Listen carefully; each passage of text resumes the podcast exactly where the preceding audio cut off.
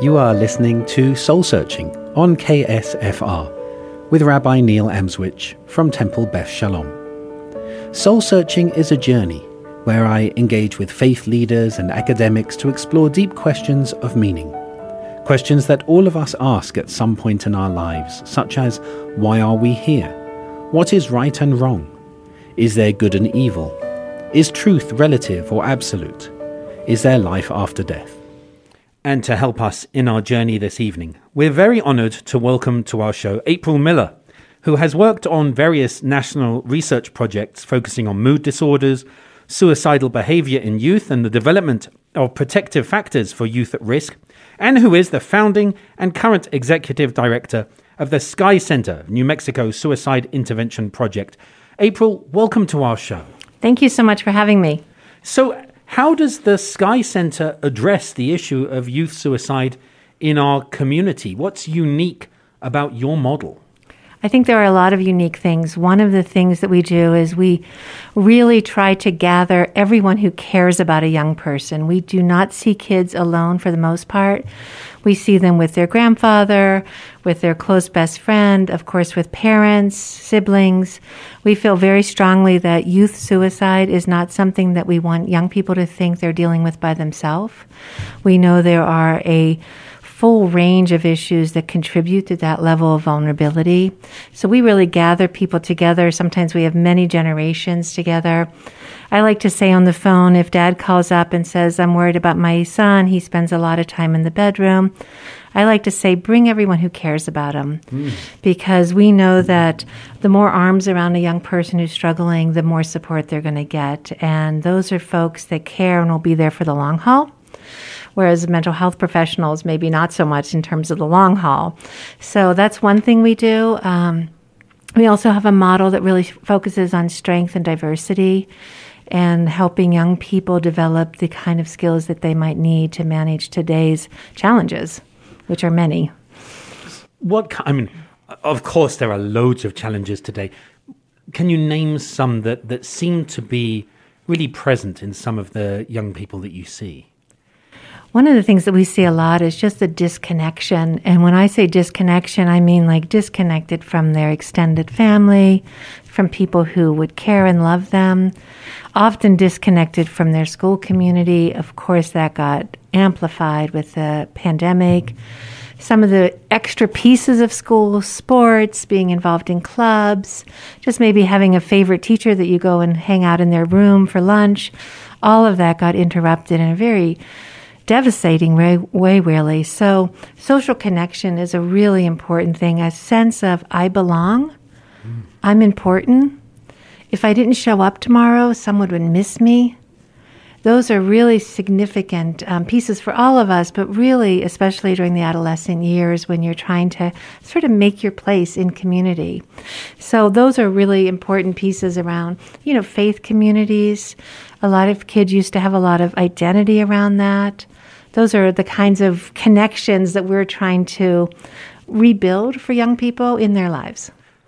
It's it's fascinating to hear you to hear you share this idea of uh, of validation in presence. Yes. Because then the pandemic, social media, other things that disconnect this idea of who would miss me tomorrow if you're so disconnected from other people you can't you don't have that message reinforced. Absolutely, yes. What can we do in society to help with that then? What what are the what are the ways to help connect people or to remind young adults that that they are valued, that they are important? I think there are a lot of ways. I mean, one thing that we're really talking about a lot at the Sky Center is that youth suicide, we want to move that away from a young person feeling they're responsible for the fact that this is something they're struggling with, and more importantly, responsible for, for finding their way out of this. So we are really encouraging parents if you're worried about your youngster, rather than sending them off to therapy, come to therapy with them. Let them know that you're going to be part of the solution. We're not sure what the solution is going to look like, but that's, a, I think, a really important piece. Definitely um, having their name. I mean, I know it sounds simple having a name tag if they're involved in clubs or faith communities. There is something about, or civic uh, communities in any way, having your name said by somebody who's welcoming you is a really important, just small piece that we can do to sort of help kids feel I belong here. This is my place. I think those are really important pieces. So that's one of our main, um, basically, I would say life skills. We are talking to kids and families. How do you develop rituals in your family home? How do young people know what their family values are? Can those be spoken about? Can we talk about those out loud? Those are just ways that kids feel like we are the whatever the name might be for that family. Um, the same, you know, we see that we see aspects of that in school sports, mm-hmm. you know, a sense of connection around values or goals. We're trying to talk to families a lot about that at the Sky Center every night. Is, are there sometimes challenges when the family values are what challenge the young the young adult themselves? Absolutely. It, how do we? How do you help with that? Well, it's one of the reasons that we are really, um, we are, you know, simultaneously at the Sky Center, we are training about 12 graduate students every year. So we're basically building the workforce in behavioral health for our community. And we mm. are hmm. talking to young, to graduate students. If you really care about this young person, you're going to have to find a way to connect with their dad, with their mother, because we know that if we can practice together, something like kid is failing in math. We have the family together, so we might say to dad, "Do you have any ideas? If you're in ninth grade and you're failing math, what can what can you do?" So basically, really taking problem solving and turning it into a family activity. Like, what are the three things that this child might do if they're failing in math? And let's do the pros and cons of each of those ideas. Which one do you think might work best for your kid? And really engage the whole family.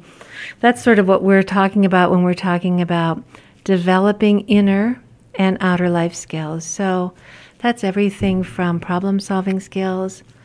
How do you manage relationships when there's been a rupture, a mm. conflict? How do you get back together after you've had a disagreement?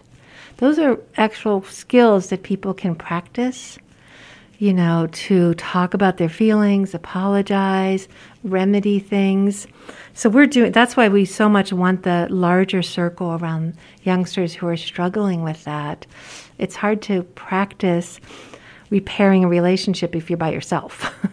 and I love the focus that you have of, of saying they're not responsible. Yes. And, and that's not a patronizing way. It's just, it, it's a lot to address. And, you know, I've spoken in my community when I was a teenager and struggled very profoundly with certain life issues and how I was feeling. And, and I was able to go to a school teacher and share it, and they were able to help me through it. And I actually, years later, got in touch with that teacher to say, I think you saved my life. Beautiful. And, and, but that was because they showed me that I wasn't it wasn't my fault I was in this place. Yes. And I'm not I didn't have the skills to help me get out of that place. So then I didn't end up going to a place of despair. Yes. So I, I love the way that you're focusing on this.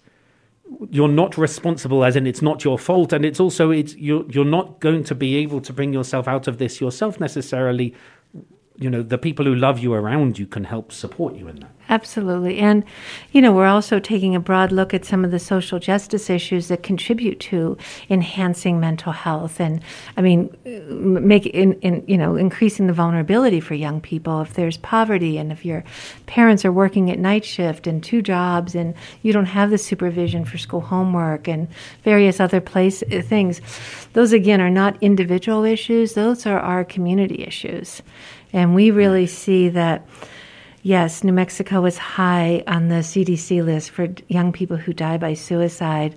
We really see this as a community issue, and we need to come up with community solutions. So, especially during the pandemic, we've, we've heard a lot about increasing mental health crisis, the surge in needs. What are you at the Sky Center seeing locally especially in Santa Fe and in New Mexico, because if this is a communal problem, the first thing we need to do is say, what's happening? What, what's actually existing here? What's, what's the challenge here? Yes, definitely kind of an unprecedented um, concern of anxiety. So, I mean, all of us as adults have been anxious, you know, wanting to protect ourselves and our loved ones from getting sick, etc for young people, wow, has that been difficult? You know, there's a sense that if I kind of did my typical 15 year old thing and went to see my best friend and then I heard they got sick, did I make my grandmother sick by that behavior? I mean, it just goes so a lot of typical sort of adolescent behavior really got scrutinized in a way that intensified anxiety. Mm. There was fear, there was worry. There was also a lot of anxiety because so much of relationships were navigated on social media. And you posted something that you thought was pretty fun and nobody liked it. Mm-hmm. And so you kind of went to bed that night feeling really uncomfortable and embarrassed, etc. So a lot of anxiety, we're seeing a lot of anxiety. We're seeing a lot of difficulty returning to school. Some kids got accustomed to being home and parents are struggling with school refusal, truancy, difficulty getting back into the routine of getting up and engaging in the world you know very early in the morning for most teenagers. So we're seeing a lot of challenges around that as well. And of course the economic impact that it had on many of our families it's difficult when your parents are really really stressed about money mm to not feel that burden yourself and also feel that there's not much you can do about it. Right. So there's, I think, uh, and you know, all of that, and then much more as well. Yeah.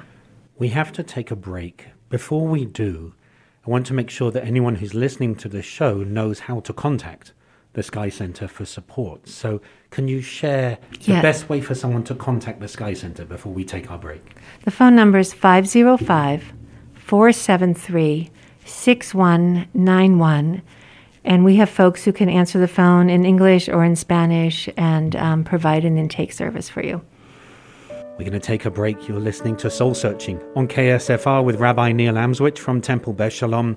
My guest this evening is April Miller, founding and current executive director of the Sky Center of New Mexico Suicide Intervention Project. And we'll be back after this break.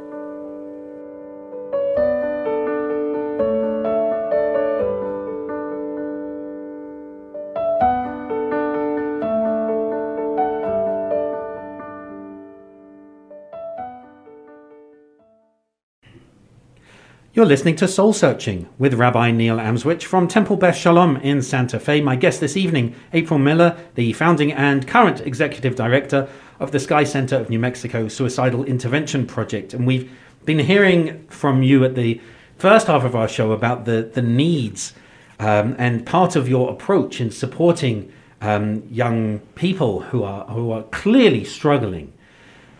Tell us about the, the, the how are your staff holding up as they as, as they see this increased needs that we spoke about before the before the, the break? How are they holding up? How are you holding up in all this?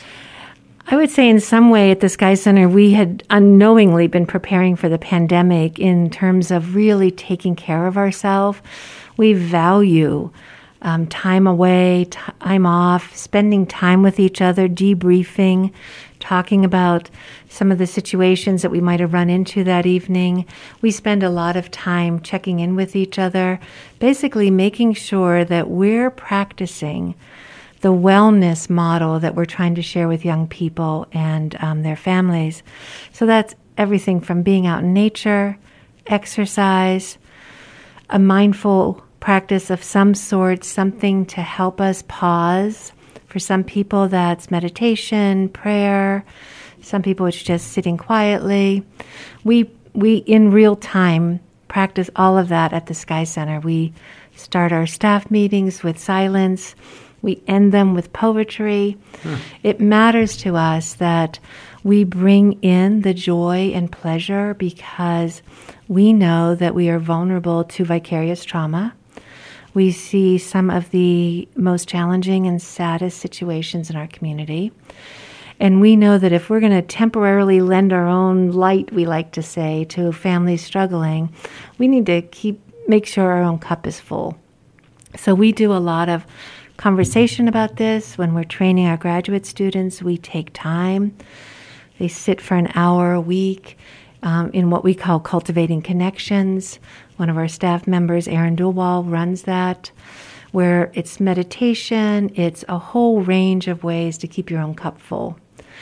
What we're interested in is helping folks stay for the long haul and um, protect themselves from another contagious thing, which is the burnout in the field for healthcare providers, sure. mental health care workers. We pay a lot of attention to it. One of the questions I want to ask is about what should people do if they're concerned about a young person? But I think there's a question that comes before that, which is what might be some of the things to look out for that might lead someone to be concerned? Because many of us, clergy, you know, mental health professionals, encounter people who say, I, I wish I'd have realized that they were doing this and they were doing this, and maybe that was a sign of depression or or anxiety or trauma. So, what are the signs that people should look out for? It's complicated because teen adolescent years sometimes have lots of moods up and down, relationships fall apart, it feels like the end of the world. I mean, all of that is normal teenage years. So it's difficult for parents to know what am I seeing and when should I be concerned, parents and other adults who are involved with young people. We kind of have this almost like a CPR model that we teach even as young as seventh and eighth graders. We run the peer helping peer programs in all of our middle schools in town. So we're teaching young people how to look out for their peers. And the first step is pay attention. Trust yourself. If that child or young person seems a little more sad than usual, isolated, less interested in things that they had been interested in, less engaged in activities. If they're talking about hurting themselves and suicide, we always say, always, we take that as a very serious red, red flag. I know sometimes there's a little bit of conversation around maybe they were just trying to get attention. What I say to parents is teenagers need attention. Right. If this is the way they're trying to get it, something's off.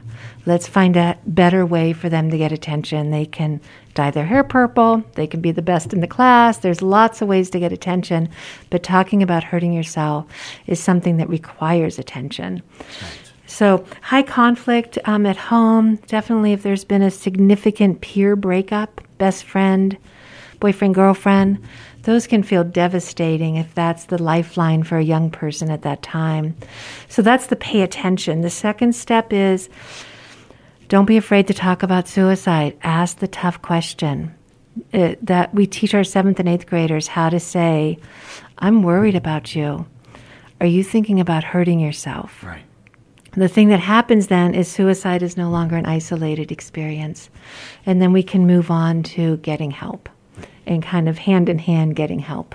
And are you thinking about hurting yourself is not in any way suggestive, is it? it it's not exploratory and, and normalizing because so many young adults across all communities absolutely do right. harm themselves, do engage in, in self harm activities. I think, and please correct me if I'm wrong, I think it was something like one in four young adults in New Mexico has engaged in self harm and uh, I can't remember the exact statistic, but the an extraordinary number who have considered dying by suicide or have even got to the point of creating a plan but never implemented it. Absolutely.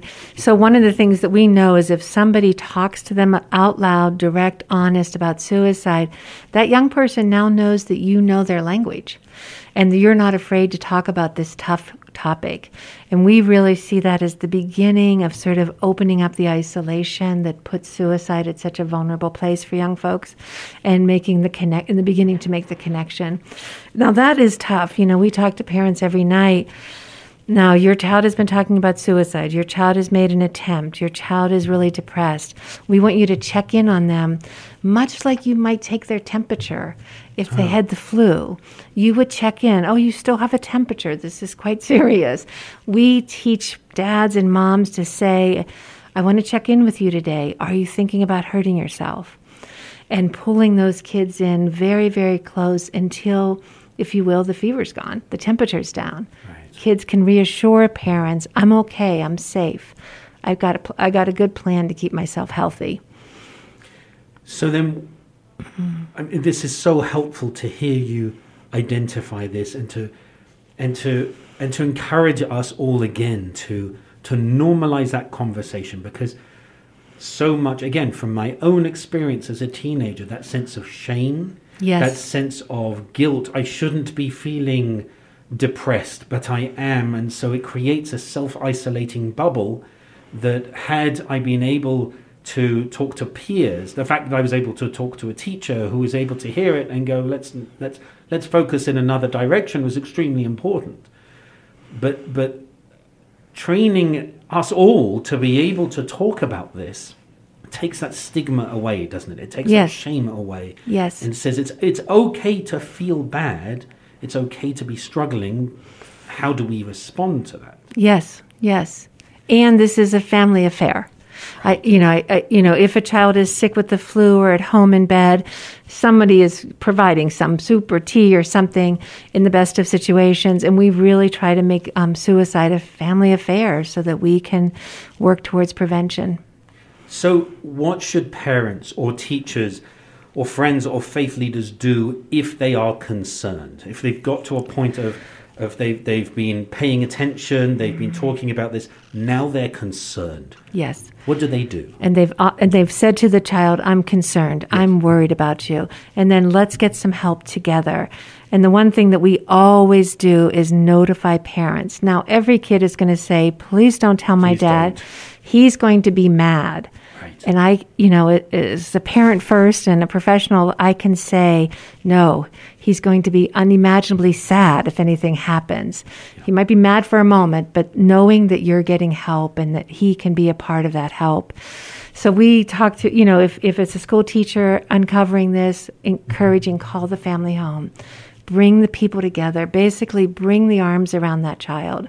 Faith leaders, call parents. This is not something that will benefit by keeping private. Right. It is not Indeed. a benefit in any way. And we say to seventh and eighth graders, you'd rather have a mad friend than a dead friend. And that is something that little kind of sticks with them. They talk about that a lot. Our Natural Helpers Peer Helping Peer program, they are sort of the eyes and ears of our middle school. And we're teaching them how to go to trusted adults, Right. the school counselor or the athletic director or the coach, whoever they feel like would be a good person to connect that young person with. I mean, I, I totally understand a, a young person being concerned about how their parent would feel if they knew they were suicidal, but having known parents of children who, of young people who died by suicide, Yes. knowing the, I mean, it, it, it's it's the worst thing, Absolutely. and um, Absolutely. and and that is always that's always a, a much worse option, isn't it? yes. Yeah. Yes. So we, we've got about four or five minutes left. Clearly, there are enormous mental health challenges in New Mexico. Um, clearly, people are more disconnected now as well, so there are fewer resources and there's greater need. What do you need? What do young people need from us? What do you need from our community? What does the Sky Center need from Santa Fe? A couple of things. One is, you know, we um, are 100% grant and individual donation base so that we can keep our door wide open. We don't have to ask about insurance, citizenship, anything. We just basically, our goal is if mom calls up at two o'clock, can you come in this evening is our best response. And we want to make the entry into the Sky Center because we know if you're a parent or a friend or a faith leader and you're that worried, you can't get any more complicated than that. We got to make it easy after that. So, of course, we need money, we need financial support, we need donations so that we can expand the door because we are seeing more young people than we've ever. We're not calling it the wave, the mental health wave, it's a tsunami right. at the Sky Center right now in terms of the issues that, um, and for folks, parents, faith leaders to look at our website, learn the kind of four steps if you're worried, trust yourself the other thing I think that we're all kind of challenged with right now is how do we generate hope? Because mm. hope is a very essential piece for young people to be able to peek around the corner and know that something good is waiting for them, whether it's high school graduation or, you know, a, a dream job or higher education. So I think that we have a personal responsibility in these times to figure out what and how do we generate hope in our classrooms, in our families, in all kinds of settings because hope is is is essential. It's fascinating that you mentioned that because just recently I was having a conversation with someone about climate grief. Yes. And and a generation of people who are losing hope in the long-term um, existence of humanity and therefore are finding themselves much more isolated and depressed. But, but the importance of being able to say, okay, but that potentially, possibly, is still a long way off. There can still be good things tomorrow. There can still be good things next month. You can still graduate. You can still, as you say, find your dream job. We can have individual hope even in a larger context of hopelessness which some people are experiencing. Absolutely. So I, I wonder if in, in our last minute if you can just just just talk a little more about that what is that hope? What is that thing that someone can hold on to?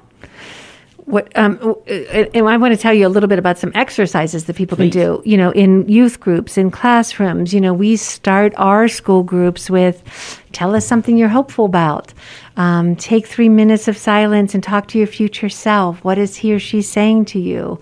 You know, just little exercises. Of course, at home, you know, doing gratitude around the dinner table. Um, we talk a lot about onions and roses or highs and lows. Can the family go around and what's the high point of the day? What was the low point? But at least balancing out some of what we're all kind of overwhelmed with, it, which is bad news, difficult news, challenging information. How can we generate some good news through gratitude, through a whole bunch of these kind of exercises that families can do, school teachers can do, youth group leaders could do to generate hope. Thank you so much. Can you once again share the phone number? Yes. Share it twice so people can write it down. 505 473 6191. Again, that's 505 473 6191. And theskycenter.org is the website with lots of information about our programs as well. Thank you. April Miller, you do extraordinary work. Thank you.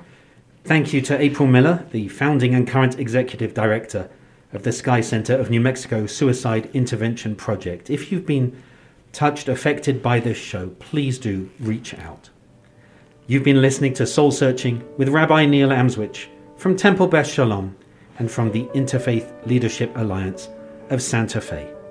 Until we return again in two weeks' time, keep searching.